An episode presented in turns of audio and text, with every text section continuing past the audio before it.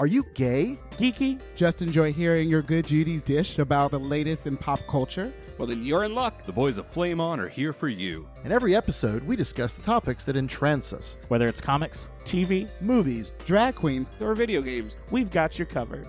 So, if you're ready for your gay and geeky slice of pop culture life, then sit back and get ready to Flame on!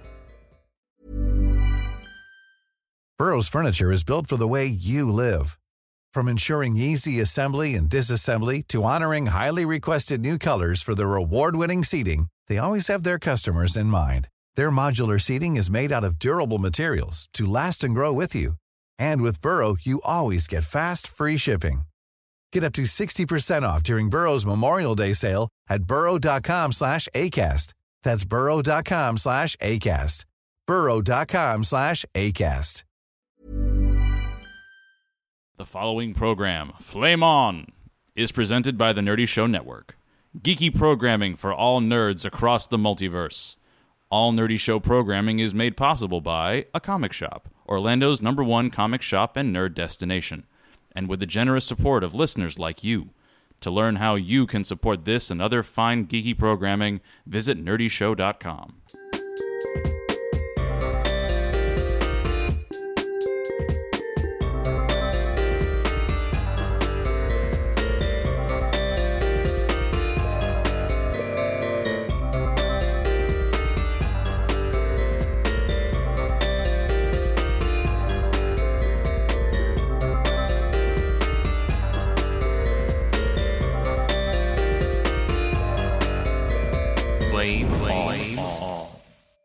Welcome to Flame On. I'm Brian, and I'm here with BJ, Hey, what's up? and we're here for a very, very special interview.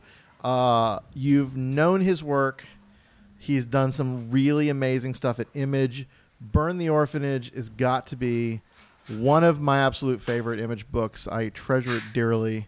I have the bear character pin that, that this person made on my lanyard at work, along with all my other curling little pins. Wait, that's that's on your work lanyard? Oh, absolutely. no one's ever asked me about it. I think it's too high up. I got to move it down.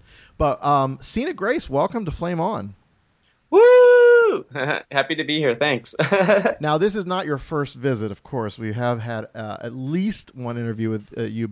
Oh gosh, it was probably like a year or more back. It, it was before I was on the show. That's true. So it's probably like two years. But um, we had talked about Burn the Orphanage, of course, because that is still again such a great work. Um, yeah, you guys are maybe like the only reason that book, you know, ends up in the black. Oh, well, no, it was no, yeah. It, you guys were super um, nice to me from the get go, and and I think I remember uh, there being several instances in that interview where like. It, you know, it was probably impossible to edit because we were just laughing over each other. So I had to come back. Well, I, I love talking to you. We talked about uh, stuff on comic book bears not that long ago, relatively, Right. and then that's that was an interview I was so happy that you were able to participate in because I mean, of course, you were surrounded by fabulous and furry uh, comic book nerds. Um, Uh, dream. exactly, exactly. um, but no, we're here because um, you've got some really cool stuff coming up. Uh, Image foremost, which you know is kind of near and dear to your heart, being a former. Um, so, so I have to ask, working for Kirkman's and Skybound and all that, that's not. Is it a subsidiary of Image, or is it sort of an outside outside entity that then like collaborates with Image? How does that all work? the easiest way to describe how imprints at Image Comics works is sort of the same way imprints at music labels work. Like, what you know, Def Jam is an imprint of what, like Universal or Warner. So, yeah. um, so basically, you know, Robert's a partner at Image, and he just yeah, he started his own imprint. So they have they're in the same part of the catalog together, so they still have that benefit.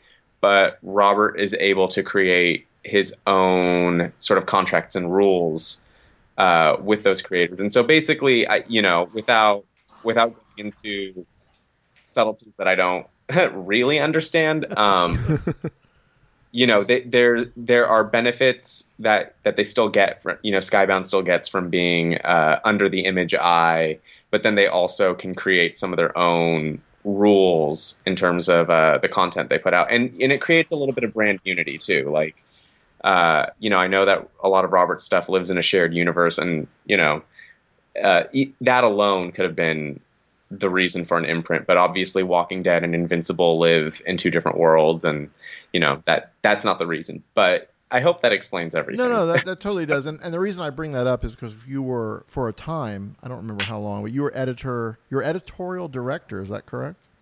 Yeah.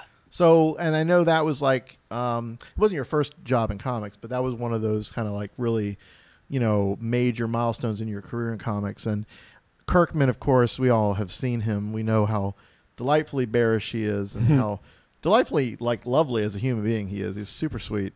Um, He. You, you learned a lot. I mean, you know, kind of cut your teeth, so to speak. And certainly, I, I feel like you've you've stayed in the family doing your works at Image, whether it be Burn the Orphanage or or what you're you're about to about to promote here. So, I mean, overall, I mean, it seems like you you did really have a good relationship, and you kept that good relationship going out uh, and doing your own things.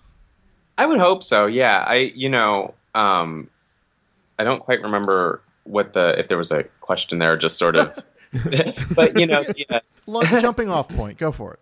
But yeah, no, it, um, yeah, Robert's super cool, and and and I think the thing you said, sort of like it was the first big deal job. It definitely was like, you know, I had been doing stuff in comics since I was in high school, whether it was like interning or doing zines or you know illustrations or whatever, and and having that role uh, as an editorial director for something that uh, on my watch went from a bona fide hit to an international phenomenon. Like, you know, the book was super successful and everything, but they brought me on right when season one was starting to air of the show. So, you know, really, I got to just see this thing happen. And um, it, it was such a unique experience because for all intents and purposes, it sort of showed me where I am in the world uh, with my own pursuits. You know, I Li'l Depressed Boy was coming out at the time, so that's a book I draw at Image Comics. Everyone go buy a million copies. But uh, but it was one of those things where it's like you you see how big and how little you are in the grand scheme of things, um, and it sort of taught me what to strive for and and how to kind of find my own version of success in the industry. And that like you know there's no there's no schooling you can get for that besides just being a part of it. And uh, yeah, and I'm always grateful. And, and the people at Image are are always going to be something super special to me. And, and I love that they uh, think my my brand of weird uh, fits in their world. so yeah, they, they'll all, like I, I don't I don't ever foresee not putting stuff out at Image if I if I have the option. And if it were up it's such a good testament to their brand because I mean I've heard that from so many creators Yeah. that have worked there and are currently working there that they have such a a great experience with the people. I mean, not just the success with their books, but even if their books are, you know, maybe not as successful as they wanted, they still have a great relationship and they still really enjoy the experience and they're still open and, and receptive, you know, to come back to that brand. Yeah, and and one of the key pieces of advice I've gotten, and it's so dumb, but and, and I think a lot of aha moments in people's lives are dumb, and it's just sort of how it's delivered and when it's delivered to you. But um, Eric Stephenson, the the big guy over there, I forget what his title is, president or gosh knows what, but you know, he just kind of one time, like you know, I was trying to pitch him things, and he was like, he was like, do something, like show me something you care about, and then like I'll take a look, but don't like stop trying to make things that you think are gonna do well. Like just you know, he's basically saying do you, and and and that is a the, the the best advice I've ever gotten, and and it's always echoed in everything I do, and and echoed in every moment where I try to show sort of someone imparting knowledge to someone else is like just be true to you and, and, and a lot of the other stuff will sort of figure itself out. Um, and that doesn't you know a lot of publishing houses don't don't give you that advice or they don't say like lean into lean into what you love you know there there's a lot of uh, notion about sellability and and and that stuff. And um, image is just more like if it makes the creator happy like that's going to show on the page and readers are going to respond to you know these these folks hitting their own personal happy button you know?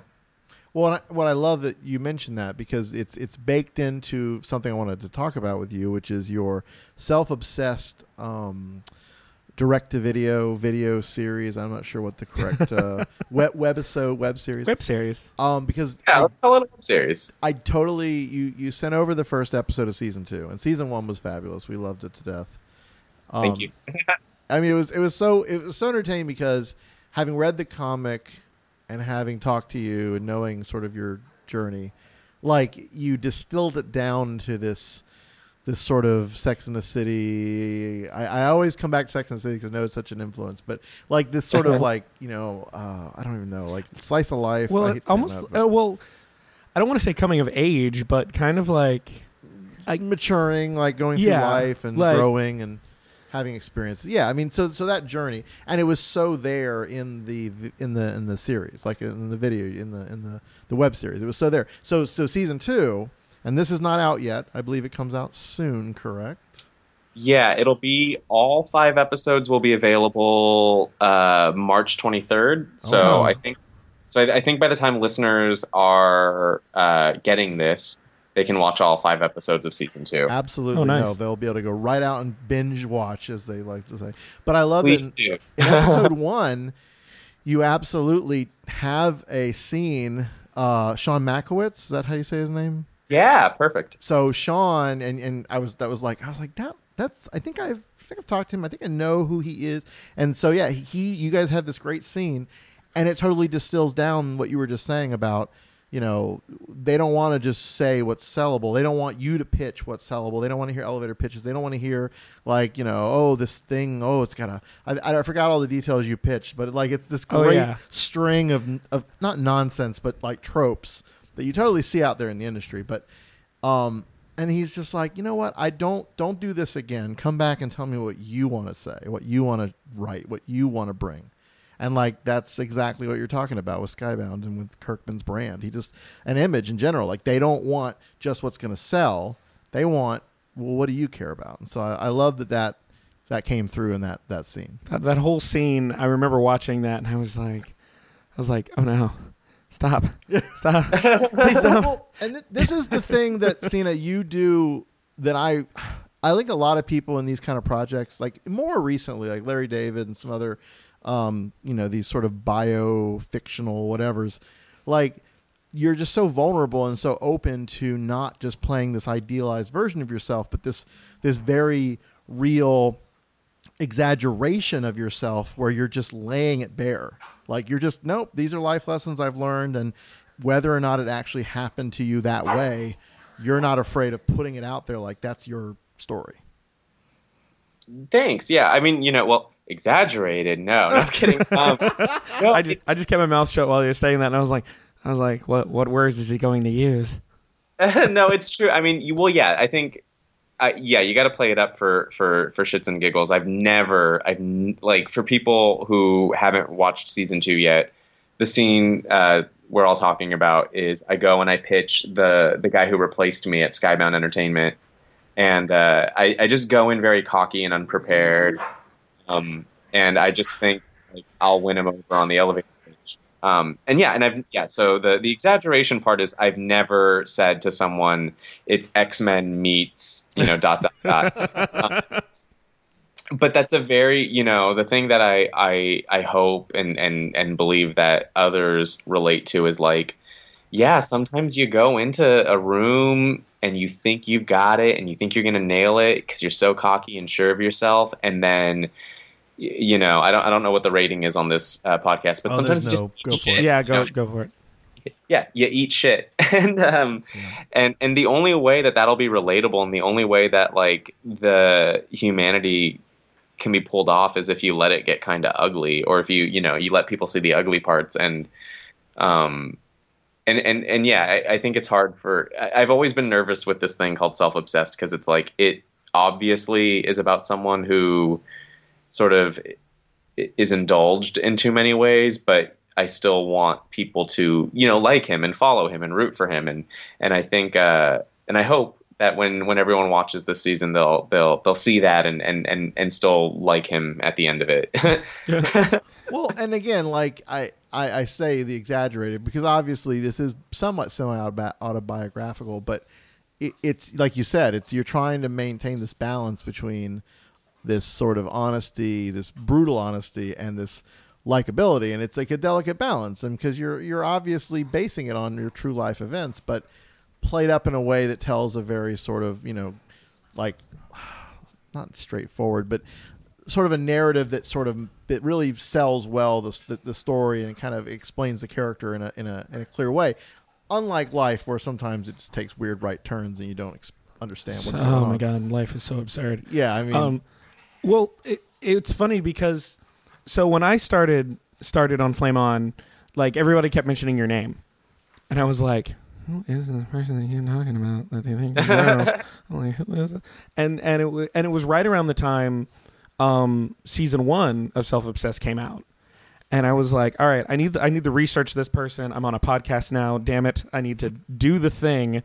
And I sat down and I remember watching episode one, and I was like, oh, I kind of like this guy. And then like halfway through season one, I was like, oh no, please don't, please don't do that, please no, please. Don't. And it was it was just one of those things. And by the end of it, I was like, oh, I really th- this is nice, this is sweet. And then season two, and then I it was announced that season two was happening, and I was like, oh, oh no, there's more. oh gosh. And like and over, and over the and after I watched season one, I, I you know went back and looked up some of your books and everything, and and it's it's for those for those of you listening to the podcast and for those of you who are kind of getting to know Sina, um, season one of Self Obsessed is really good to start, and then that'll kind of send you on a whole Sina obsession, which, which I'm currently in the middle of. Tight. nice. That's good. No, well, Mission and, ac- again, it's based on this this this graphic graphic novel, this this comic series. I don't remember originally. Did you do it serialized or did it just come out in one one go? It was actually a 40 page one shot in like 2014. And then um, I, uh, I, I apparently I just have depressions on the regular, but I'd hit this like low point and uh, I didn't really have a project in front of me to, to figure out. And so I just decided to kind of expand that book. Like I was, I was staring at it and, and, and, and you'll see in season two sort of how I, I try to make all, that all look. But um, by the end of it, you know, I, I found a way and a structure to like make it all come together. Yeah, um, so it- it, it, it's mainly a graphic novel now. Like I don't really want people to know about that one shot in the Oh. sense of like it exists, but there's no need to look it up. It, it, it's the same content. Maybe like I I think I deleted like four or five pages from it just to make uh, what I'm doing in the book different and to make people who bought the book, uh, you know, find something different about it. If that makes sense. Yeah. Yeah. Well, and, and it, it stands it stands alone now and it's in a great volume because, like I said, I had read that first after reading uh, Not My Bag previously, and then watched it and just was like, oh my gosh, like it, again, it distills it down into a sort of a. I mean, because the, the, the, the work, the original work, is a little more luxurious, a little explores a little bit more, but the the web series sort of distills it and makes it very um, presentable to a wide. I mean, I say wider audience because I'm sure a lot, potentially a lot more people will watch the you know the video series, but and then it ends in such a like open ended sort of okay, and now what way that when I watched season two and it started, and I'm like, oh, well, okay, now we're here, and you, there's certainly like this part in between that sort of is uh, unspoken, at least in the first episode. I don't know if you dip back into like the the the, the in between as like a, fla- a flashback, but I mean, I was I was certainly very um, I was very surprised that it did sort of jump ahead to a different place. So I didn't Yeah, know if I mean, that well- was that was I'm sure it was intentional, but what was the idea there to like sort of just skip skip to the next interesting bit, or did you just kind of want to start fresh for new viewers, or what what were you thinking there? I think um, the real so like you know there there's your experience um, watching it, and then there's my experience making it. And when I finished making the first season, I was like, you know, I, I like I hate to say like I was proud of myself, but I was like proud of myself for having constructed a really like nice like beginning middle end arc for for one character and that was like my character.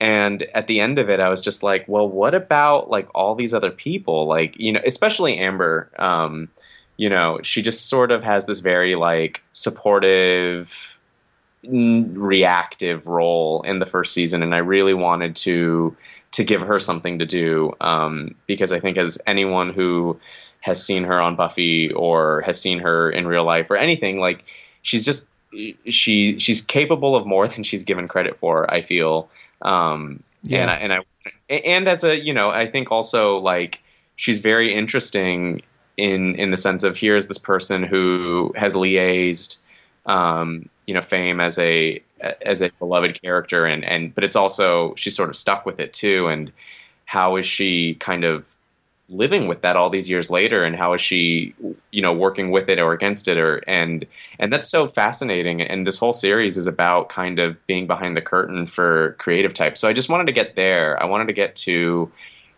allowing there to be room to explore her story um, and also what you don't see in much at all of in season one and it just so arbitrary is uh you know her ex-boyfriend and the guy who killed her on buffy Adam Busch is in it. And you know he has like a really great scene but it's just that. And and so um i wanted to kind of push the bigger picture stuff forward and and make it more about everyone rather than just myself. And so i kind of and also it's like uh, you're gonna see some struggles and you're gonna see sort of like how uh, the time between seasons is filled in the sense of like in episode two, Sina and Amber go to a comic convention, um, and and you see that like there's the hustle. That's where you know he's making the money is going to these conventions. Um, but yeah, that was kind of my my intention for sort of moving forward is like I want I wanted all the characters to do something, and if I was stuck in the like, how does this guy have no money and like make it work? It, it, you know, it's like uh, he's figuring it out, and I think I think I even say it in the first episode, like I'm sleeping on an air mattress in Oakland, and and that's all the viewer needs to know. Like he doesn't have his own place. Um, you know, he's kind of a which is true. I was that was uh, my life for a long minute. Was like, all right, like let's not focus on rent and let's just focus on getting uh, work done that you know doesn't pay well but makes my soul feel okay with itself. And um, the so again, the first episode, which is be out when you guys hear this. Um, what I love is you re- revisit the old relationship you had, and how that relationship is different now because they've and I forgot the guy's name. What's what's the character's name? Uh, the character's name is Greg, and the Greg. actor is um, lovely John Gay Bruce. Yes, Not Yes, he's very cute. He's very lovely. And then he has found new love.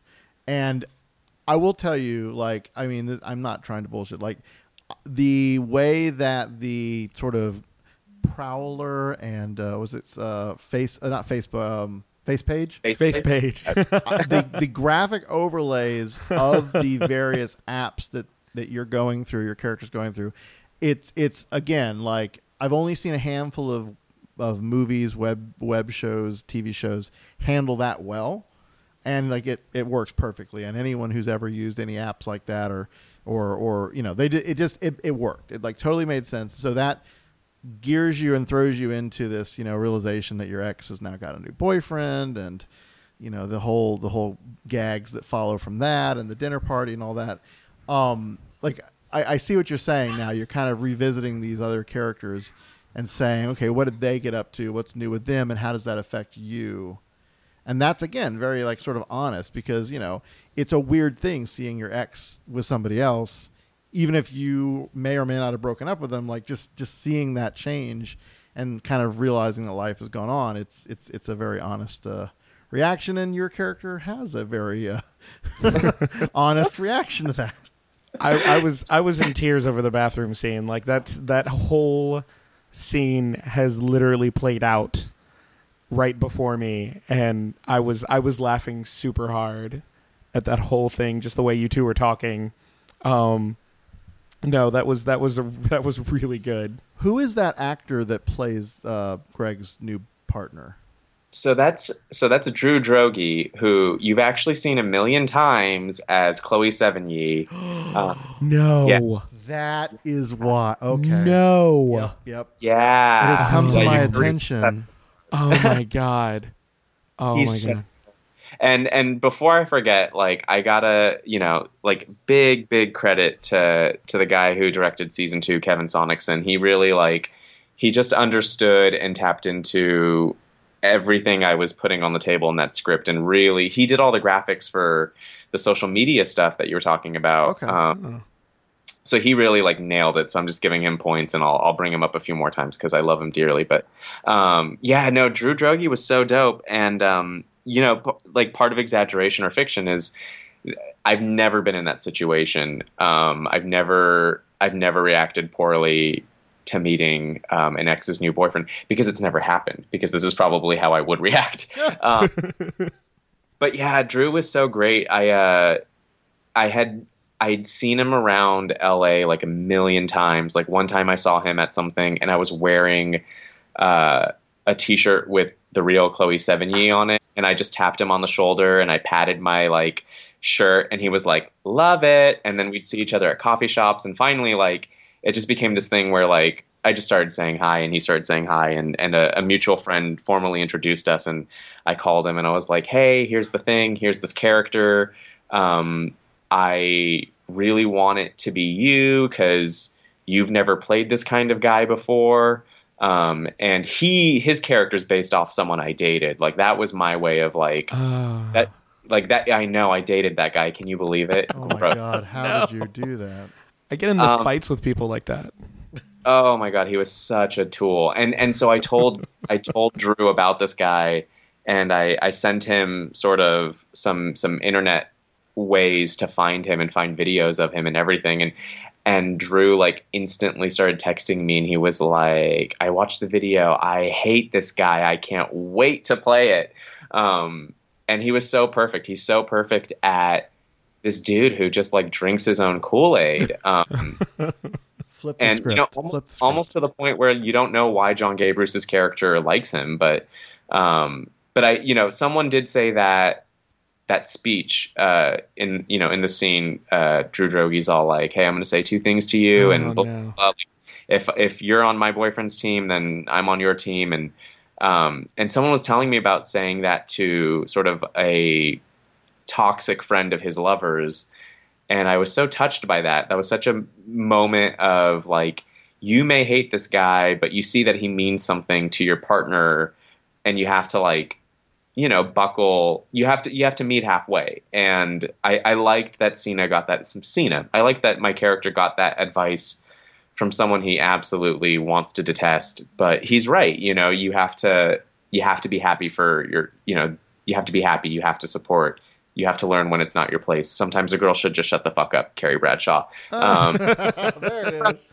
telling Carrie to shut up, but uh, but yeah, it was I yeah he did such a good job, and like it was one of those things where I was like, they he and John show up um, again later in the season, but it was one of those moments where it was like, oh my god, I could spend two hours, you know, of footage just having these three people play caddy with each other. It was so so so so so much fun. Um, and he's so dope, Drew Droege for the win. Um, but yeah, I'm glad I'm glad I'm glad you felt something in that scene because I was like trying to vibrate with anger during that bathroom talk. it it shows very much that you're uncomfortable and or enraged that, that, that this is the choice that your ex has made and uh and the platitudes and the aphorisms and just the the ridiculousness coming out of that character's mouth like that that your character just sort of doesn't say much but makes small little yeah it, it, it it's believable i mean totally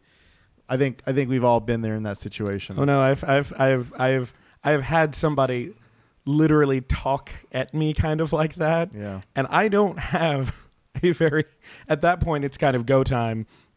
So like I would just uh, yeah, no. Uh, like uh, everything you emoted in that scene at one point I just kind of looked at I was I was at work, so I looked in like the rearview mirror and I was making the exact same face and I was like, "All right. All right, let's let's pause this for a minute and calm down. This isn't he's not to here. He's not talking to you right now."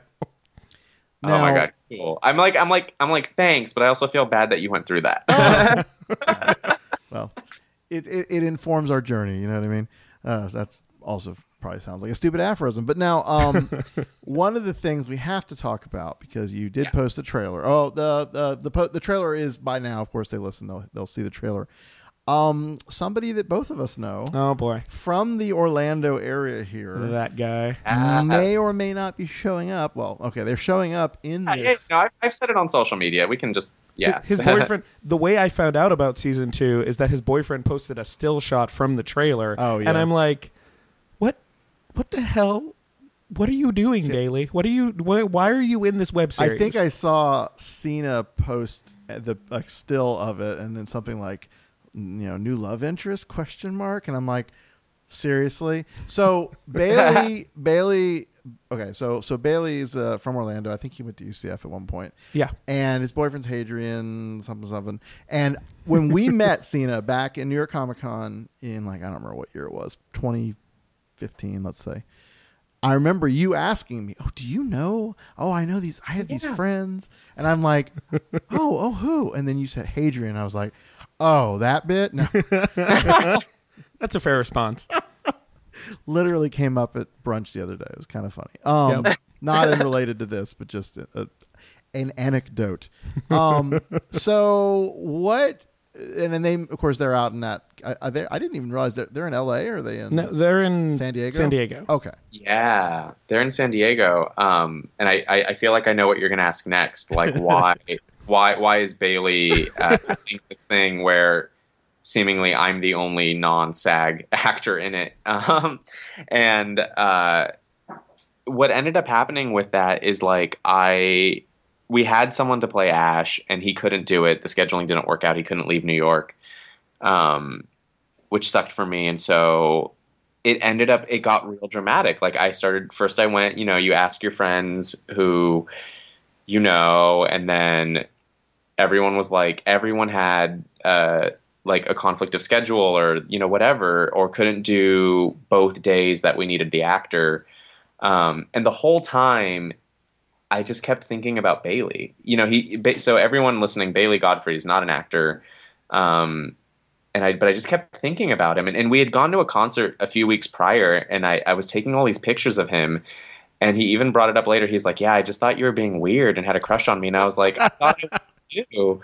But I it was I it just in the back of my head, I was like, there's something like he just like cause he's like he's like, Oh, I don't I don't take good pictures and I kept taking pictures of him and he's like, These are all good and and I just kept feeling like a vibe. And and uh, Kevin, the director, was sending me headshots, and and really, like we were talking um, with people who lived in New York, who lived in L.A., who lived in San Francisco, who lived in Portland. Like it was an actual, you know, Like casting call. Yeah, and and the whole time, and and and and Kevin was like really nervous, and I was just like, I think I've got it. I think I know who it is and I didn't tell him anything. And then just like one day I texted Bailey and I said, Do you know how to act? And he goes, No. and I said, Well, if I sent you like some pages of a script, um, do you think you could just videotape yourself acting? Um, and show me that you can, you know, memorize lines and, and we'll work out the rest. Um, and so he did that and, and, you know, he did a good job. And uh, it was one of the other major lessons I've learned, and I don't know that anyone has like told me this. It's just something I've had to internalize. Is like I need to trust my gut.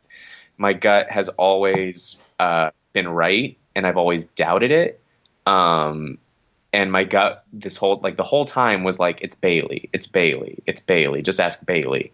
Um, but I, you know, you had to do the thing of like, well, but yeah, but I know so and so, and they have like you know this many Twitter followers. Like I should ask them, and um, but anyway, yeah. So I yeah I asked Bailey, and um, it turned out to work perfectly uh, for everything involved. So I was really really happy with that. He he kind of brought something I never expected.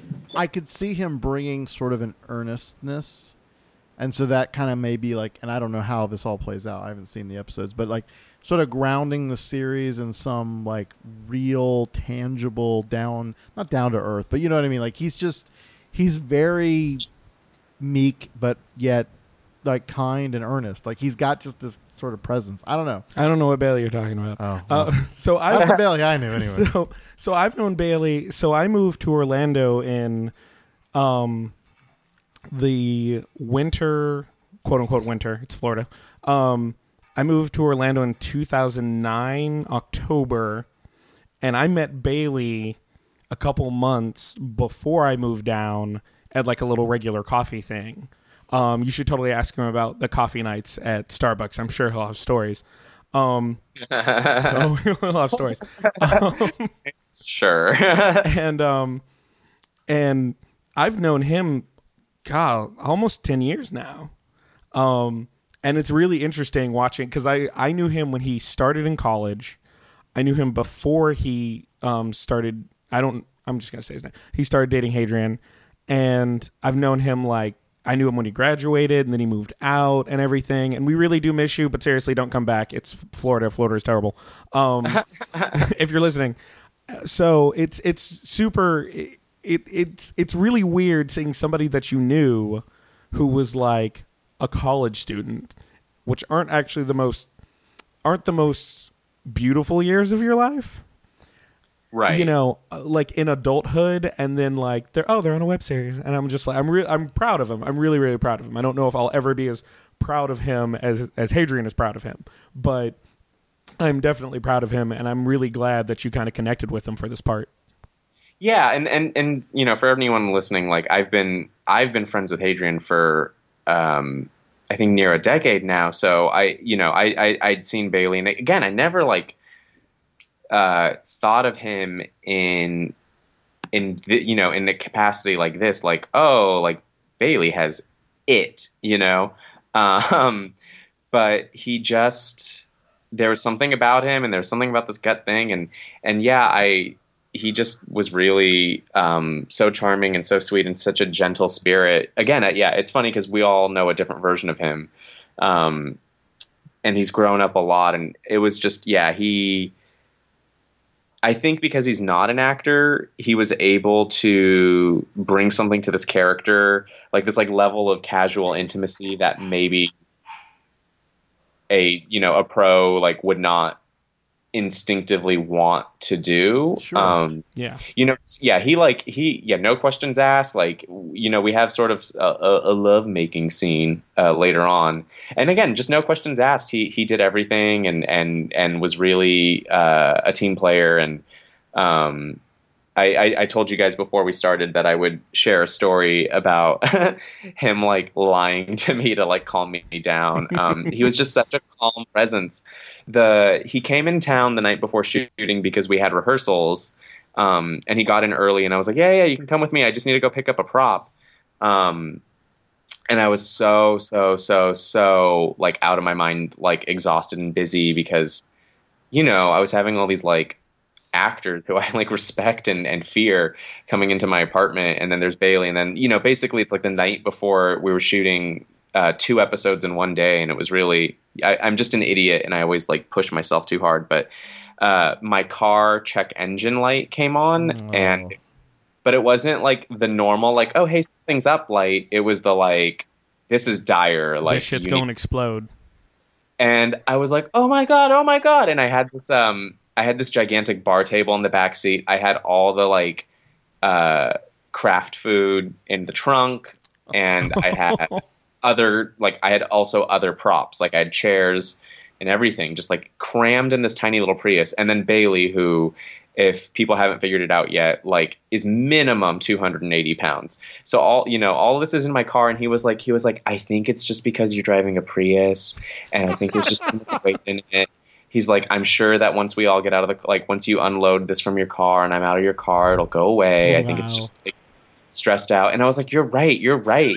And like, and I think I think the check engine light was like uh, I mean um, probably very real, but I think it was also a metaphor for my stress because like it went away the next day, and I was like Bailey, you were right, blah blah blah, and he's like he's like oh I had no idea what I was talking about. He's like so yeah, no, no. Like in my as you're telling that story, I'm like, oh my god, you didn't see that lie. no no oh my god, and that's the thing is he like looks and the way that man looks at me, Yes. I believe everything he says. No. I'm like yeah. He has You a mean- very like honest, like yeah, no, I know the look you're talking about. I do, and I'm like, that's his lie look. Like, well. I I know it so well because he's done it to Hadrian so many times, and I'm like, No. why are you trolling your boyfriend? Stop it. I mean, you know. good, good life Uh-huh. skill. Oh man, yeah, no, that's that's like, oh gosh, I love I love that. That's really really good. So you work with some amazing people on this project, and I'm so excited to see the rest of the season. Um, so this is being released on the internet. You got great uh, attention, I think, with the last one. Are you envisioning this as sort of a thing you'll just keep revisiting to kind of keep growing, or is this sort of just a you know, oh, well, let's try another one. Maybe when there's some like an idea, like like how did the how did it go from season one to a season two?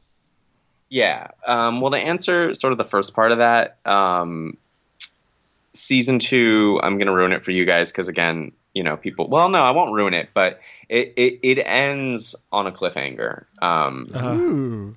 yeah, I mean, you know, there you you guys know what sort of the season the season long issues are. Like, uh, my character really f's up this pitch. Um, he's kind of told that he gets a second chance, but he has to come correct. In the second episode, uh, Sina and Amber go to a comic convention, and uh, I run into this uh, real life big deal sort of blogger guy named Ryan O'Connell, who's a friend of mine, and and uh, he was really nice enough to like let us turn our friendship into this like frenemy ship. Um, and he pitches a book to me that is exactly what I don't want to do in season one. Uh, it, it is literally like you know what is it meta superhero sexcapades on ice. Um, he he pitches it. He's like he's like, oh my god, I have this book. We announced it. That's why I'm at this con. We don't have an artist. Here's the cover. It's called Skating By, but by is spelled B I.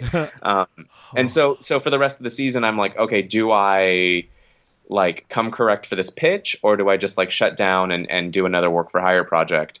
Um, and and so yeah, you find out what I do, but you also find out that even whatever decision I, I do or don't make still has you know some hurdles that I haven't considered. Um, so, but the way, yeah. So I would love to at least do one more season. I think uh, Western, you know, storytelling is super into The trilogy. threes and trilogies and yeah, um, sort of always three pronged kind of things or whatever. But uh, I don't think that was the right what I meant to say. But anyway, um, yeah, it came about actually because somebody offered to finance it, and I was like, oh, okay Wow. That's and awesome.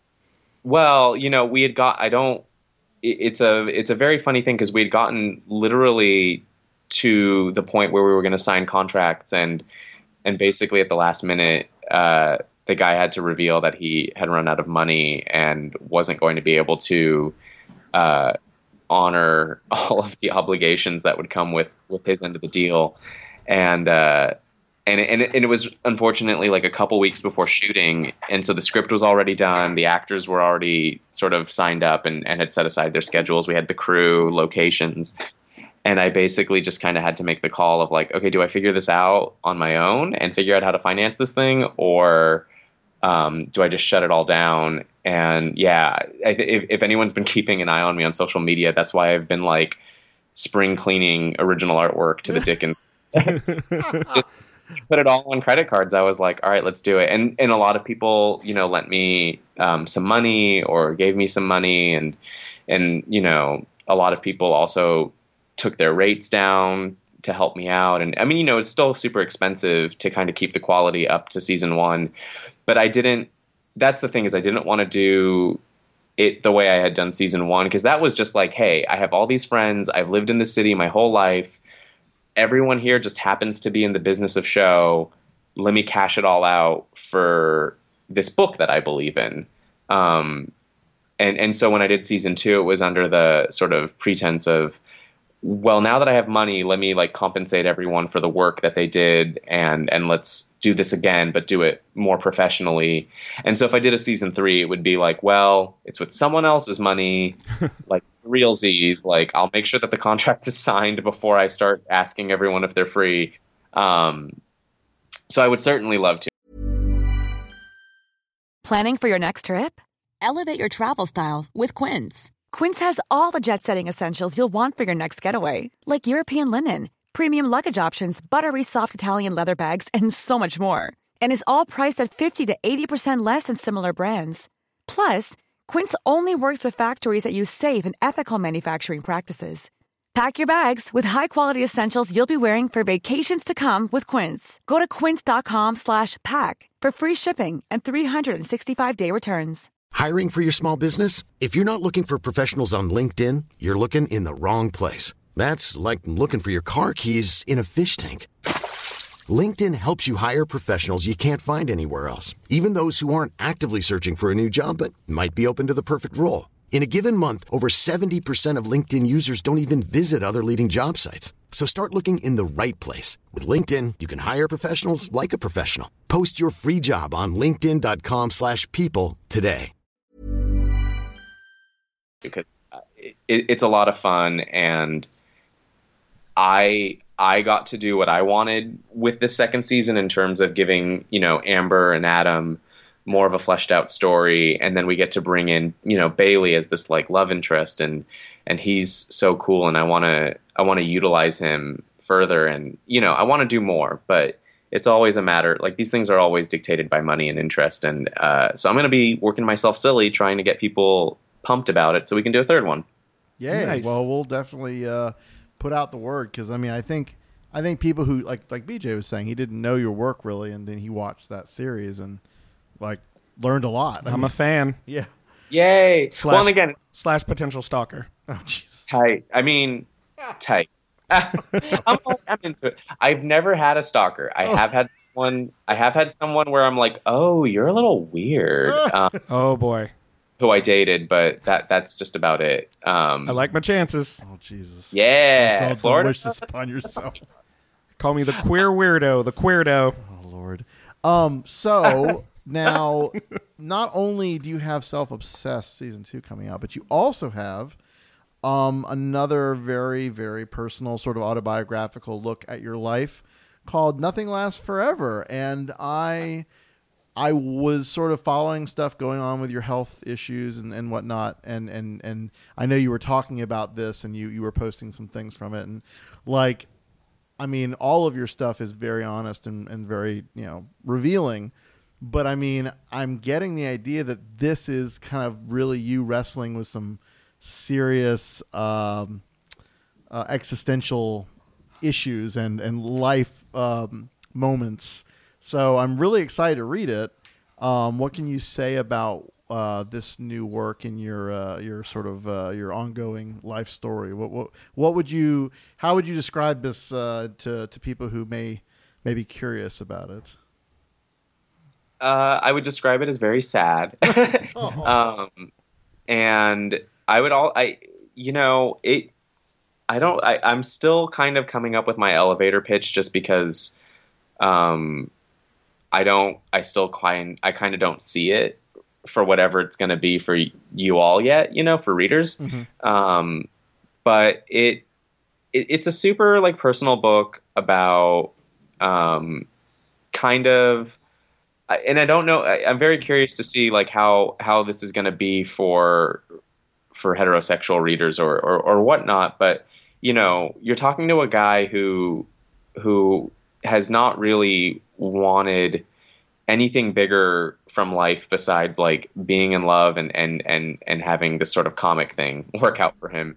Um, and, and it, it, it's sort of grappling with like kind of the I don't know. Here, here's what it is in a sentence. It's like it, it's literally just me saying goodbye to my 20s. It's like, it, it, you know, it's coming to terms with like mortality, and it's coming to terms with the fact that you're also stuck in your own skin for the rest of your life too. Um, and yeah, I, I'm having so much trouble explaining it right now because I'm trying to do the best job, and instead I'm sounding like a moron. But um, it does cover it does cover the same themes as Self Obsessed season two. Like uh, I show sort of the real life version of what me pitching and botching the pitch looks like. Like I I kind of show you what the Eric Stephenson looks like, and, and um, yeah, and then you know on top of all that, I got really really sick. Uh, sorry, here's some some stuff going on in the background. that Sorry, gets- those are the uh, the the the bulldog family having a little tussle. We we can hear you just fine. They're just being noisy. There's no dogs. We're me and Brian. We're just wrestling around. while oh, that's talking. right. Sorry, fine. theater of the mind. That's right. Yeah. Sweet. I'm super into that. Uh, but uh, you know, at any rate, yeah. So it's um, I didn't want to do it. I didn't think I was going to do another auto bio thing, and then as I was settling into it, it became like it sort of actually became necessary. And then um, some stuff happened in my real life that I don't want to well, maybe I'll dish. I don't know. You'll see. You'll see if I if I dish by the end of the sentence. But like some stuff happened that made what was sort of like supposed to be the self-contained graphic novel. It turned everything I've talked about between Not My Bag and Self Obsessed. It turned everything into like a trilogy. It wrapped all these thematic um, sort of like threads that I'd I'd started, you know, in in that first book not my bag and it was really crazy to start having like things were happening. Basically um like a, a key ghost in my past sort of popped up in this very weird way and and then my takeaway from it really sort of cemented sort of answered a lot of questions I've been asking since I was like 24 23 um and that was so crazy to me. Like i was telling a friend of mine from high school about all of this and she's like are you kidding me? And i was like no that actually happened. And she's like oh my god you must be like so happy from the standpoint of making this book. And i was like you don't even know. Like like life gave me an ending woo. Um, but the yeah and that's the thing is i i i i as a human being have found sort of a happy ending out of the stuff that goes on in that book but I made sort of a very clear decision to not give it a happy ending, which was a really big exercise for me. Um, and yeah, because it's yeah, I don't know. I, I, I sound so shitty, or I sound like the dumb kind of existential, where it's like you know, I don't know. I just you hit this point where you're like, oh, like I don't want kids. I I don't quite believe in religion the way you know others do, or I, I my issues with it outweigh my appreciation for it, and it's it's like, what's the point of living then? You know, if you don't, I don't know, because you know, I'm very happy. Like, not my bag was really the only book I ever needed to make, and everything since has been super bonus. So. Um, it's just hard. It's hard. I don't know. I sound so bratty. No, just no, delete it. no. Sina, Sina, listen. Okay, I just turned forty. What you're talking about, and when I read this, I'm sure it's gonna it's gonna resonate tremendous. Like not to borrow a phrase from our illustrious commander in chief, but tremendously. Like that existential thing as a gay man. You know, when you're like, I don't know if I'm gonna have kids, and really, I only have X amount of years left on this planet, and that's really freaking me out. Like that whole process that you go through, whatever age you go through it, and I think you go through it many times in your life. It's it's it's a it's, it affects you to your core. Oh God, I have more. I thought I, I was just finished with one. don't don't tell me there's more. Like no no you like because I've had this happen you know before. Like it, it it's just and and what I love with someone like you know Sina and, and other people who who are artists and artistic and have this self expression thing worked out, which I so totally don't. Like you guys, you channel it this creative energy into this this beautiful work that then resonates with everybody else, and just it just lets us kind of go, okay, I'm not the only one who's been there, and and it, even if it's a different journey and it's different details, that commonality it just it just it's comforting. It's really comforting, and so I totally know where you're coming from, at least in certain respects and uh, I'm I'm very excited about this because, like you said, it sort of allows you to wrap up this sort of part of your your work and transition to other things, of course, that you're going to be doing. But um, I, like I said, I, I followed all the health stuff, and I mean, gosh, it was you were really brutally honest about that on social media, and it was just like, oh my god. Oh my god! I think I even messaged you at one point, like, "Oh my god, I hope you're doing okay," because the stuff you're talking about is really scary. Like, I can't, I can't. I, I've been blessed to have pretty good health, and I've never had anything like mysterious and really like scary like that. And it just, again, it sort of reminds you of your frail mortality and just what am I doing? Like, what are what are my priorities in this in this time I have left? What can I actually do with what I'm facing? So, I mean, uh, I'm I'm I'm hopeful that people will really get a chance to discover this. And then, like I said, I think it's going to resonate with a lot of people. I hope so too. I mean, and that and, and I said it it it it said in the press release, but like it's a a line in the press release was like this wasn't necessarily like a book that I like thought I wanted to make, but when I would show some people in the industry who I like trust and and and and that's kind of like I don't trust myself like so when someone else says something nice about me I'm like okay cool then yeah keep going but you know people were like yeah make it make this book and it's all in pencil with a very limited color palette like I think I only use pink blue green purple and gray um, those are the only colors I use in the book, um, and and and for you know to different meanings and extents. But uh, it, I, I was like nervous about the artwork because again, you guys, you know, you Brian, you met me through Burn the Orphanage, and so your expectation of my of what I can draw is like, well, Sina should be able to like draw like dudes fighting alien creatures on you know desert planets with babes holding crazy you know weapons doing magic and and here's this very very grounded sad book about just a boy like losing a bunch of weight and losing his will to live. And um and it, you know I was just so nervous that it, the pages wouldn't even resonate with anyone. And I just had to kind of look at uh this guy Anders Nilsen who made a bunch of books. And he's really capable of of doing magical lush illustrations but then he's done books that have been entirely stick figures and it's it, it's because it serves the story and i just had to remind myself like okay it's for the story and people are saying the story is worth it and um, even to to sort of what we were just talking about like the fact that sort of like you go through these things and you kind of go through them again that was a big scary um, thing for me to even realize like i uh, there's a whole sort of 10 page cha- there's a whole chapter just kind of about me coming to grips with like like oh the depression's come back like you know even if you're mentally well enough to not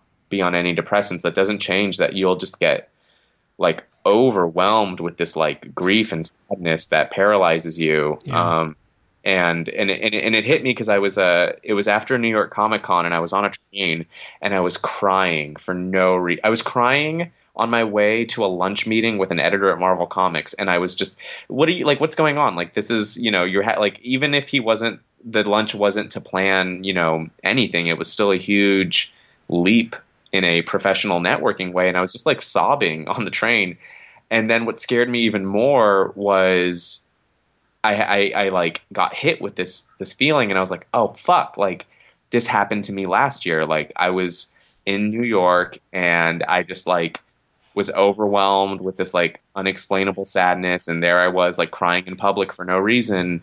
Um and when I started talking to people about that, they're like, "Yeah, me too." And I was like, "What do "You mean you too? Like, why is no one talking about how like depressed we all are?" And um, so you know, I just decided, okay, like might as well end on a very honest note and kind of put it all out there, and hopefully, you know, someone will be reading it and be like, okay, cool, me too, it's okay. Um, and then on top of that, there's a you know a story worth reading on top of it, but we'll see. Well, no, or you'll see. I mean, I'm I, yeah. You you're you're so you. you I, I understand where you're coming from. You're, you're not sure. You're, you're putting this out there, and you're not sure how it's going to receive. But one thing I would I would point like our listeners to, if they're not familiar with your existing stuff, which so I, I'm sure some people who are listening have never read any of your stuff, even Burn the Orphanage. Like you had uh, Jeff Lemire do an introduction for Self Obsessed, and I can't think of another artist, comic creator, cartoonist who is as close to your sort of approach. Like, and and he's gone on to do all kinds of crazy stuff. Obviously, most recently with the X Men and, and whatnot at Marvel. And um, but I mean that that very threadbare, stripped down. This is just me telling you a story, whether it's autobiographical or not, without much pretense, without much you know. Like I, I, I love that he gave you that introduction, and I, it's been a while since I read it, so I don't remember all the uh, things he said. But like, again, it's just if, if you're not familiar with your work, I think if they if they're familiar with Jeff Lemire's stuff, um, you know, uh, the Essex County stuff or some of the more recent stuff like Royal City, like I think that gives Yeah. them a good sort of framework for what your your work is like. So I mean, that's um, yeah to set the stage. If anyone, like I said, is is sort of new to your stuff, but uh, um, Yeah, and that was really his his introduction. Like, I was so so grateful for that because it, you know, I think you even hinted at it. Like, self obsessed is not necessarily the easiest uh, reading journey for comic book fans, um, and and his sort of stamp of approval and his way of being like he just sort of I think offered a really nice way for for people to decide how to like read the book. Um, and that I just owe him like a massive debt of gratitude. And I also owe him a debt for existing. Like he's sort of I've been looking to him to figure out like okay, how do I do this sort of career stuff? I want, you know, I love mainstream comics. I've never I've never like had beef with them in the sense of like, you know, yeah, they they serve a really lovely purpose in that they tell awesome, you know, action comic stories, you know, on a large and epic level. Um, you know, and I, I like, and as uh, as is happening right now with um, being able to write Iceman, like, yeah, I kind of was like, how do I do both? Like, how do I how do how do I get editors to look at me as the guy who can tell these like sad, sad personal stories or these small stories, but then also give you like a summer blockbuster because I I grew up on you know Batman, Spider Man, and X Men, so I love those stories and I I want to tell them you know if given the opportunity, but I also don't want to.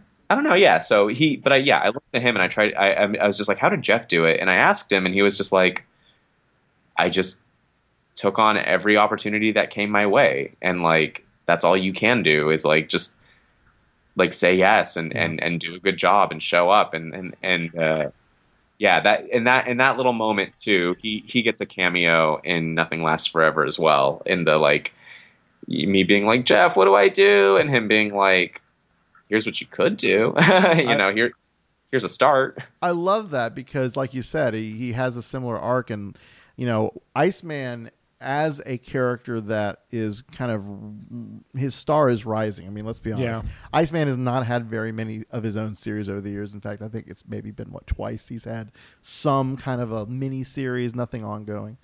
And that you're going to be able to tell Iceman's story for Marvel as a gay man writing a gay character in a very prominent X Men. I mean, being a very prominent family of the Marvel characters, it's it's. Uh, I'm sure it's nothing but intimidating, but also exciting. As, again, like you said, you have a you have a background. You love Marvel. You love the X Men, and now I know that um, this is not coming out for a little while, and so I intend to have you back once it's out because I want to dig oh, yeah. into what you're able to accomplish with this. Um, but uh, I'm, I mean, just you know, seeing you and having known you for a while and seeing you get to this opportunity is, I'm, I was just, I mean, you know, I was beaming when I found this out that you were going to get to do it, and then reading your story in the uh, annual, I believe it was, right? Oh yeah, I did a all new X Men annual. Yeah. yeah. I mean, um, that was, I'm sure, a like a small taste of the the type of approach you're going to bring to the character. Um, so like you know that's out now. If anyone you know is is just just jonesing for Sina Grace's take on Iceman, although that's that's his that's that's the younger Iceman, I believe. Correct? Yeah, yeah. I get I did get a couple pages to write uh, young Bobby, and and and yeah, I, I really hope you know it, you'll we'll talk about it more soon and later when there's sort of more to dish on yep. uh, for public consumption. But definitely. Uh, but I think yeah, thematically you can you can definitely look to sort of what I tried in that 20 page annual or in my 20 pages of that annual like I mean, you know, the, I I'll always kind of yeah, you'll you'll sort of see the kinds of stories I want to tell. Um I like I love the X-Men. I love you know, and I love those those metaphors that they all stand for. Um and so and I and I also like to think of myself as kind of funny. Um, so, but so I would hope that you know all the kind of cute jokes in that X Men annual and and the action and the personal stakes that that that'll all uh, sort of translate very well to what you'll be seeing late spring. I really, I guess I really enjoyed that annual, and um, I believe I think uh, also, and, and I may mix the two up, but I remember the Secret Wars. Um, oh God, it was that like sort of fake uh, love That those those those romance comics like that take in the Secret Wars.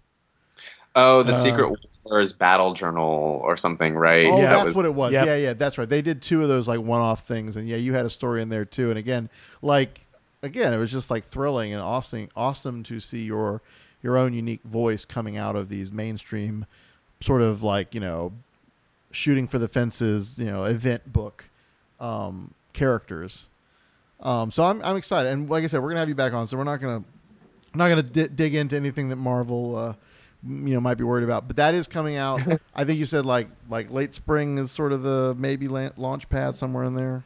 Yeah, yeah, and I yeah, I think by the time this is out, people can can use the internet to figure out its release. um, that's awesome. I'm so excited. Like i mean because you know I, I I think we may have talked about this before but i don't know. I'm a big x-men fan. My partner pat is also a big x-men fan. Like we're we're mutual i mean our new dog is named madeline um, after madelyne pryor and our first dog is named havoc uh, again after alex summers like X-Men play a big role. Now, Bobby is one of those characters I've never, I've always liked. I mean, don't get me wrong. Yeah, I I've always loved Bobby. Dislike Bobby at all. I mean, even back to like when he was with, hanging out with Spider-Man and Firestarter. And his amazing Yeah, his friends. amazing friends. Like even back then, like know, Bobby was pretty awesome. But um, I've always felt like he kind of got overlooked. So when Bendis Yeah. decided, I think like you know what, let's let's do this. I was cool. I was like, you know what, great. I have no problem with that. It's complicated. It's got you know different issues and things that come up, but why not? It's comics. Comics do that. Like they have multifaceted characters that, that morph and change and and and reveal new facets to their lives. So And for the longest time, I was just obsessed with Bobby because of his power set. I was like, wait, he makes ice? Okay. Like the he must be so popular at bars. the cool puns alone, the ice puns alone were enough to make me love the character. But I was like, but then as as I kind of went through my whole X-Men obsession growing up, I was like, oh, okay, so he oh, he told Cyclops to stuff it. I like him. He's good. I oh, like oh, I mean, he's got that cred. Like, Yeah. the the older Bobby has got that OG X Men cred. like he, no, yeah, he's of of a rare set of people who could tell the older Scott uh, to stuff it, you know, like or or whatever. So, um, all right, so I got to end on one of these random crazy things that you did because I, I, I think this. I don't remember what show you did it for, so you have to tell me. But the nine weirdest du- uh, dicks you've sucked. oh yeah, yeah, yeah. So I did that. I guess the anniversary is coming up. a, a year ago. I yeah, last Yeah. Emerald City. Just was sort of. I don't even know how I came up with it. I just. I guess I'd been telling enough people about all these weird dicks I sucked that I drew. I drew one of my ex's wieners for someone, and they were like, "Are you like? Can you draw them all?" Like, and I was like, "Yeah." And then that's how it happened. Your memory is remarkable because I mean, and so so now I don't It's like- know. Is this still available as a PDF on your? Uh, Yeah. Okay. Cool. yeah. Does that saw- count as muscle memory? Oh, Jesus. Yeah. Ah, waka waka. Uh, Ah. So this this was this was one of those things I didn't even know what to expect. To be quite honest, I was like, okay, you did this. I mean, I didn't get to Emerald City. I've never been to Emerald City. One of these years, maybe Flame On will make an appearance out there on the West Coast. But Let's do it. um like when i saw that you were doing this i, I was just i was delighted. I was like this is going to be ridiculous and hilarious and like it did not let me down. From the formalism of the of the uh, what is that? The decorative vining around each uh, member to to the to Garnish? the, the garnish you could say that. I mean Garnished. uh, to the uh, dare I say PowerPoint esque bullets of description. like I could present this to a class. It's thorough. It's thorough. It's hilarious. Like I hope you at some point do a TED talk with this. Oh my god. because I could see it as your slide deck in like a Prezi or something. I would so be down. I um yeah, no, it was just uh you know what's crazy about that book that makes me love it so much is um it really has almost every demographic on lockdown. Um, Yeah. Yeah. with the exception of lesbians. Like Oh. um, gay men obviously are interested. Uh, straight men love picking it up because they want to see if their dick is weird. you know, Oh they yeah. look they can't ask because they're you know they don't want to come off as gay. Um, and then straight women also too. They're like, yes, like finally, I have someone to talk about this with. And it's just lesbians. They're like, I don't want to see that. Like I made you know like. I was born this way. I have no desire to look at dicks. Um, so, but yeah, it, it, it, it was surprisingly successful and uh, made me it made me money. Like I think my profit covered like a month's rent. It was so nuts. That is amazing. Yeah, but I kept it, you know, it, but it, it is what it is. Like I didn't reprint it and I didn't sort of uh, try to run with it for too too long. Um, but it does still exist as a digital zine um, on my website, along with uh, sort of something else that I've been mildly promoting. And honestly, uh, because of some some political stuff, it's making me promote it even more. But I put out another digital zine called Persian Version. Yes. Um, and that's just all about like Persian people because I'm half Persian and and and stuff about us beyond our uh, religious makeup. you know, um, Yeah. it just sort of became more and more important to me to to kind of talk about that stuff. And then what's crazy is like uh, I've I'm now all like angry politic man because PayPal uh, suspends and reviews every single transaction related to Persian version simply because the word Persian is in the title and for government compliance reasons. I was like, what? And at first I was like, oh, okay, I guess I get it. And then I got really angry. I was like, wait, no, I don't get it. Like, No. why? Like, Persian is a cultural term. It, it- you know, we are, uh, Iran is now Iran. It's not Persia. It is Right. the, you know, Islamic Republic of Iran. Right? Did I say that? Yeah. Yeah. Um, and, and so I was like, what the f- like what the literal fuck? And then I even had to like defend it. They they were like, hey, we noticed some fishy activity. Like, what is this? Send us a detailed description and an example of the product.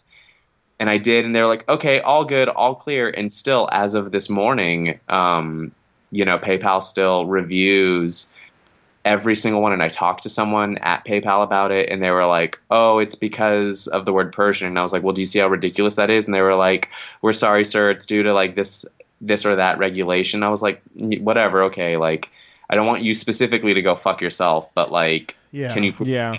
whoever's listening to this phone call know that they need to go fuck themselves? Um, They're just covering their ass. I mean, it's it's like I mean, and I've heard I've been hearing more and more stories, and I I think this predates the Trump administration, but people who have every right to visit this country. I mean, there there there are no issues. Are being asked to turn over their social media passwords and account stuff, and you keep hearing really? anecdotes about. Oh, I see here on your Growlr profile that you you're looking at taking loads. You know, what does that mean? Is that a are you trying to do such and such? Like like they're reading into this shit, and you just sit there and you go, okay, whatever the policy is, these people are idiots because they really don't know it, what they're doing, Yeah. And they're just like covering their ass. Like any little thing that seems to, you know, trip trip a, a tripwire or something, they're gonna look into to show that they're doing their job. And it's like, what? Ugh, I'm sorry to hear Yeah. that. I I have not read Persian version yet, and that is entirely my fault because I've meant no, to. no, uh, also my fault. I haven't sent you a no, copy. no, no. But I mean, I I bought the. I bought the weirdest dicks, and I think I got a couple other things. I got a I got a delightful sketch. You were you were going through that like get rid of uh, stuff, get rid of original art, and uh, I got a delightful sketch of a bear. It was it was really nice, and then my bear pins, which I was very proud of, like I talked about. And uh, are you finally now sold out of the Joanne pins? Joanne is it Joanne? Joanne, right? Yeah, yeah. I made a little Lady Gaga like uh, fan pin, um, and I did sell out. Yeah. Okay. Um, I need to take down the product listing. I have like, I have a handful left because there have been some reports of damages um, in the mail because my first batch, like, I was the fucking factory took forever to get to me, so I was like, gotta ship these out, and they kind of went out a little not like packed well, and so. uh, so I have a few, but you know, I, I need them for that, and I don't know if it's been announced, and I'm okay to tell you guys, but I'm doing RuPaul's Drag Con, so like I am. Hol- Yay! What? Yeah. It's my first time. I get, I get a table there. Oh my god, I'm so excited for you. That's awesome. Yeah. Strawberry I'm- jelly. I am. Oh yeah, please. I, I like to say peanut butter and jelly, but I like strawberry jelly too. um, but I think yeah, and so I, if if if I don't have any more reports of damages, like I'm gonna put them. I'm gonna take them with me to to DragCon because you know. Oh my god, you're gonna get swarmed. I hope. I don't know. I mean, you know, whatever. I'm just excited. I I, I started watching Drag Race uh, on All Star season two like religiously, and now Uh-huh. I can't. Now I'm like, That's I'm like, wait, so I funny. So you got into it recently.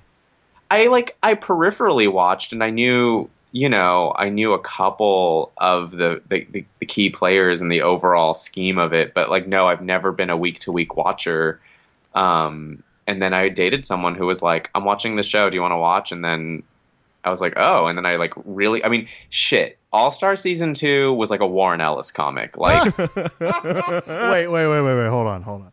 Like, like Transmetropolitan? Are we talking like the authority, The like it was. Authority? Okay. Yeah, And turns were so insane. Yes. I was like, wait, what just happened? And mind you, you know, I was like in the midst of my sickness, so I was stoned out of my mind. but still, it doesn't matter. I talked to people who are, you know, stone sober, and they were like, no, that that season was ridiculous. Can like the, you imagine Warren Ellis writing a drag themed comic story? Like, like there are elements of his stuff I could t- like.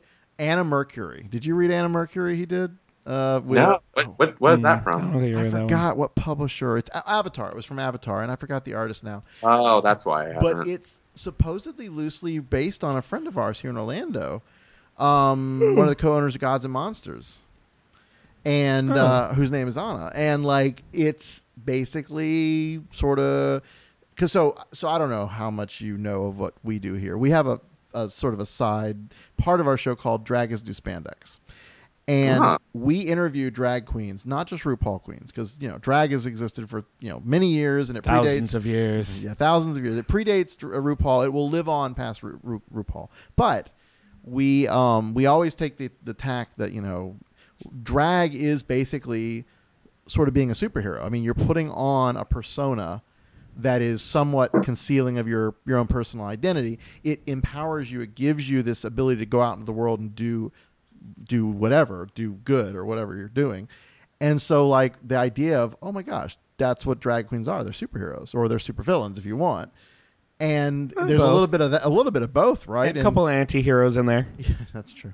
Um, oh, yeah, definitely. I mean, well, and that's the thing is like because it's so much about drama and story and Yep. oh well. you know look. I mean, it's and that's the that that is some of the criticism of of RuPaul is that it's it's reality showified this this art this this subversive and and it's mainstream this very subversive sort of underground performance you know uh, genre. So I mean, it's fascinating, and you know RuPaul is at the epicenter, and DragCon is, is great, and we're we're very happy that we have many of our own you know friends like you know Ginger here uh, is from Orlando, and so we've had her on the show many times, and she's going out Oh, there, and wonderful. um, Sonique from the second season, when you go back and you you dig back into the archives and you watch the second season, her journey is fascinating, and she's going to be at DragCon this year. And like like there's all these really cool people that we know um, through this thing we do, um, and that's great. I'm so excited you're going to be there. Yeah. I'm sure you're going to have a great time.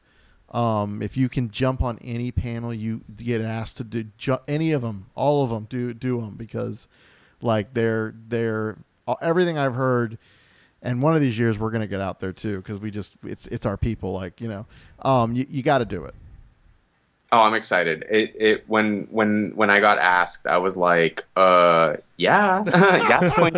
yes yeah, exactly. Like, yes. Um, so I'm definitely, yeah, it, I'm I'm very very very very uh, excited. I've never gone, um, and it's also going to be like, yeah, it just should be a great fun experience. I don't know, yeah, but yeah. Anyway, I'll, I'll stop talking. no, no, no, that's really good to know. And so when when DragCon comes up, we'll have like a little.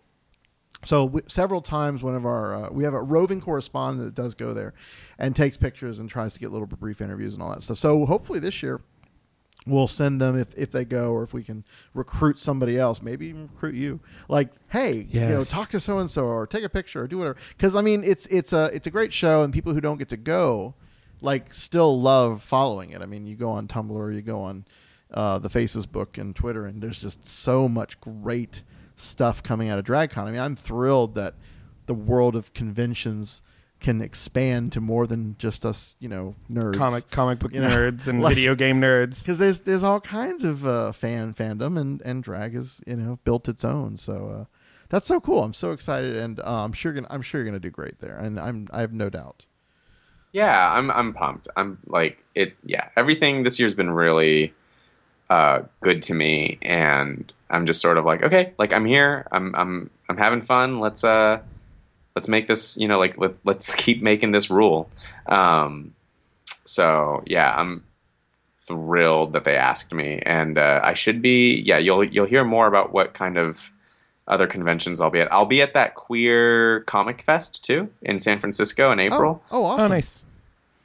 I, I don't know who's doing that um I, I did read about that that was happening but i don't know who the people are doing it Um, Justin Hall, CCA, I think has a big, uh, you know, is lending a big presence to to kind of keep it going, and Okay. Northwest Press. It it should be really cool. I mean, they have um, Mariko Tamaki, and you know, obviously Ed Luce is going to be there, and I'm Oh, just so I'm just so excited to spend time with him. Like him and Justin alone, I'm like, I get to see you guys and like make money. Okay, you know. Oh, that's so true. And then yeah, it's it's one of those things that you know we have FlameCon out here in New York, and we have a couple other smaller shows, but like the West Coast has always had some really great um, shows. Uh, gosh, what was the the co- they had like a, a queer comic uh, show for years. They folded though, I think. Did they? Yeah. I thought- Yeah. Didn't I you guys go last year? Oh. I went to it one year. I can't remember what it was called. That was a good show. The uh, oh, gosh, what is the name of it? I BentCon. know BentCon, BentCon. BentCon. yeah. BenCon. I think the name was a little confusing for people. I don't know. It was. I liked the show. Um, I didn't do very well because I didn't have like merch merch at the time, and and and people who were making money there had like you know prints of you know sexy naked angels. Of course, Um, right. and and here I am with like this is my book, not my bag. This is my Mm. other book, little depressed boy. Like, hi guys, like no nudity, you know. Um, and so yeah, that show kind of was trying to figure itself out, and I think um, I don't know, I don't know, I don't, I don't really quite know. I think it just wasn't making enough money for the people to do more. no, but they were they were struggling. They decided to take a year off, and then I think that just sort of became permanent. I mean, and some great people were involved in the show. I think the um, the uh, GaymerX guys are doing an interesting sort of more gamer centric show, but Yeah. like I feel like they're building sort of a successor to that spirit, and they're starting to expand out into like drag and comics and uh, doing some other things. So Well, maybe I, think Trixie Mattel went there too. Yep, was like one of their one of their um, VIPs. Yep, yep. So I mean, they're they're they're kind of picking up that um, that opportunity, but um, so that's great. I mean, yeah, I mean, so we'll obviously, you know, when you when you formally announce that and put that up all over the social medias, we'll we'll get that out there. And any of our fans listening who are on the West Coast, you should definitely go to DragCon and let us know and get a picture with Sina because you know, again, he's fabulous, and um, I really appreciate you sitting down to talk to us. I'm so happy that this is in this year of uh, existential dread from the rest of us, uh, Right. suffering through this new uh, sort of reign of terror. I'm thrilled for any of my friends and, and associates who have really exciting life uh, things happening.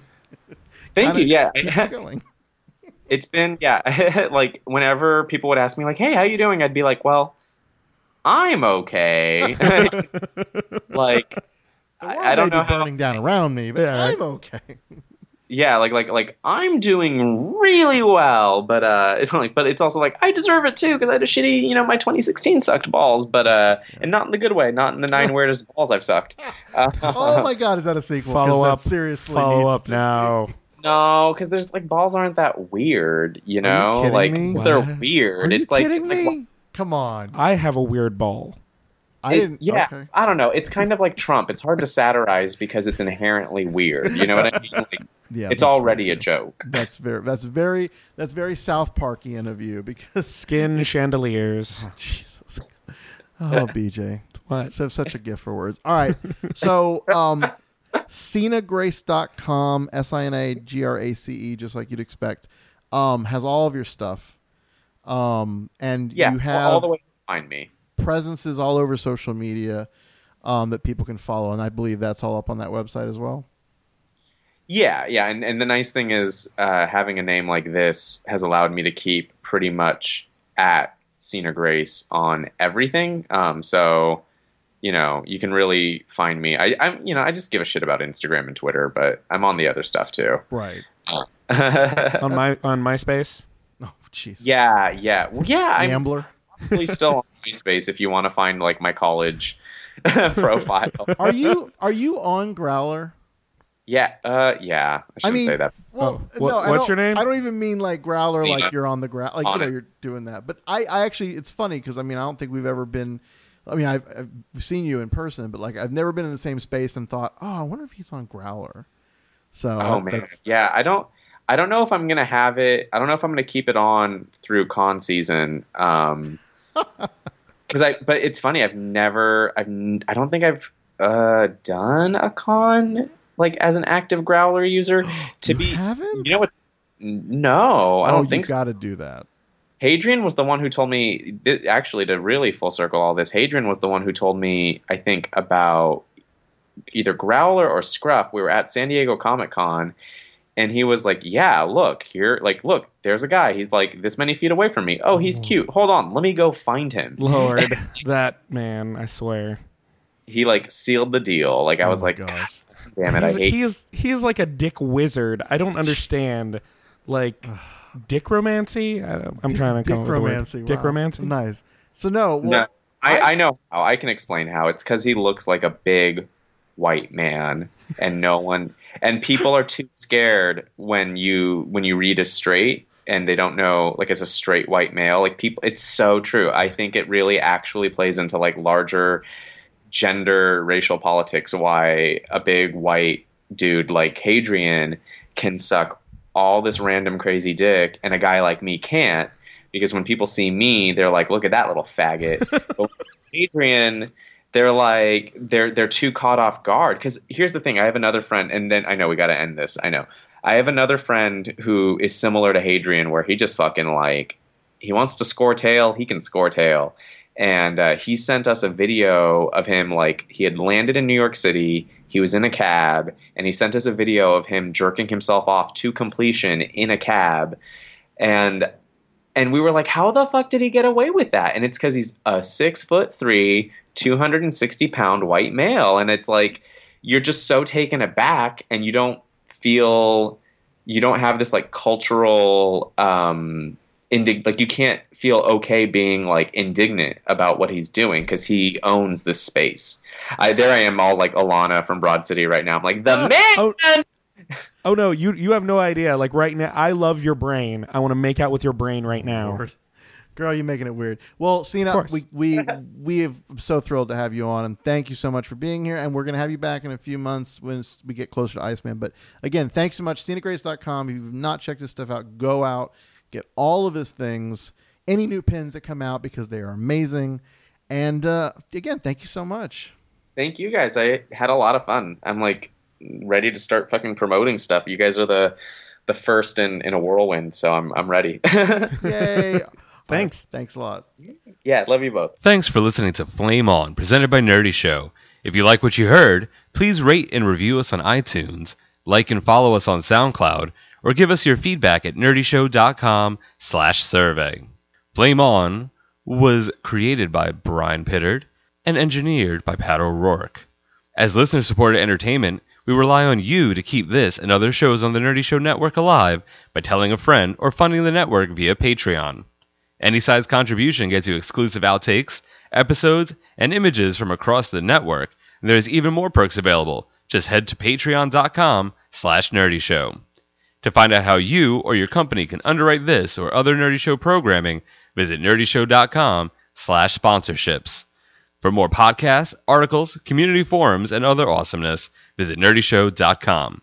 And be sure to follow Nerdy Show and Flame On on all your favorite social networks. If it's gay and geeky, we've got you covered.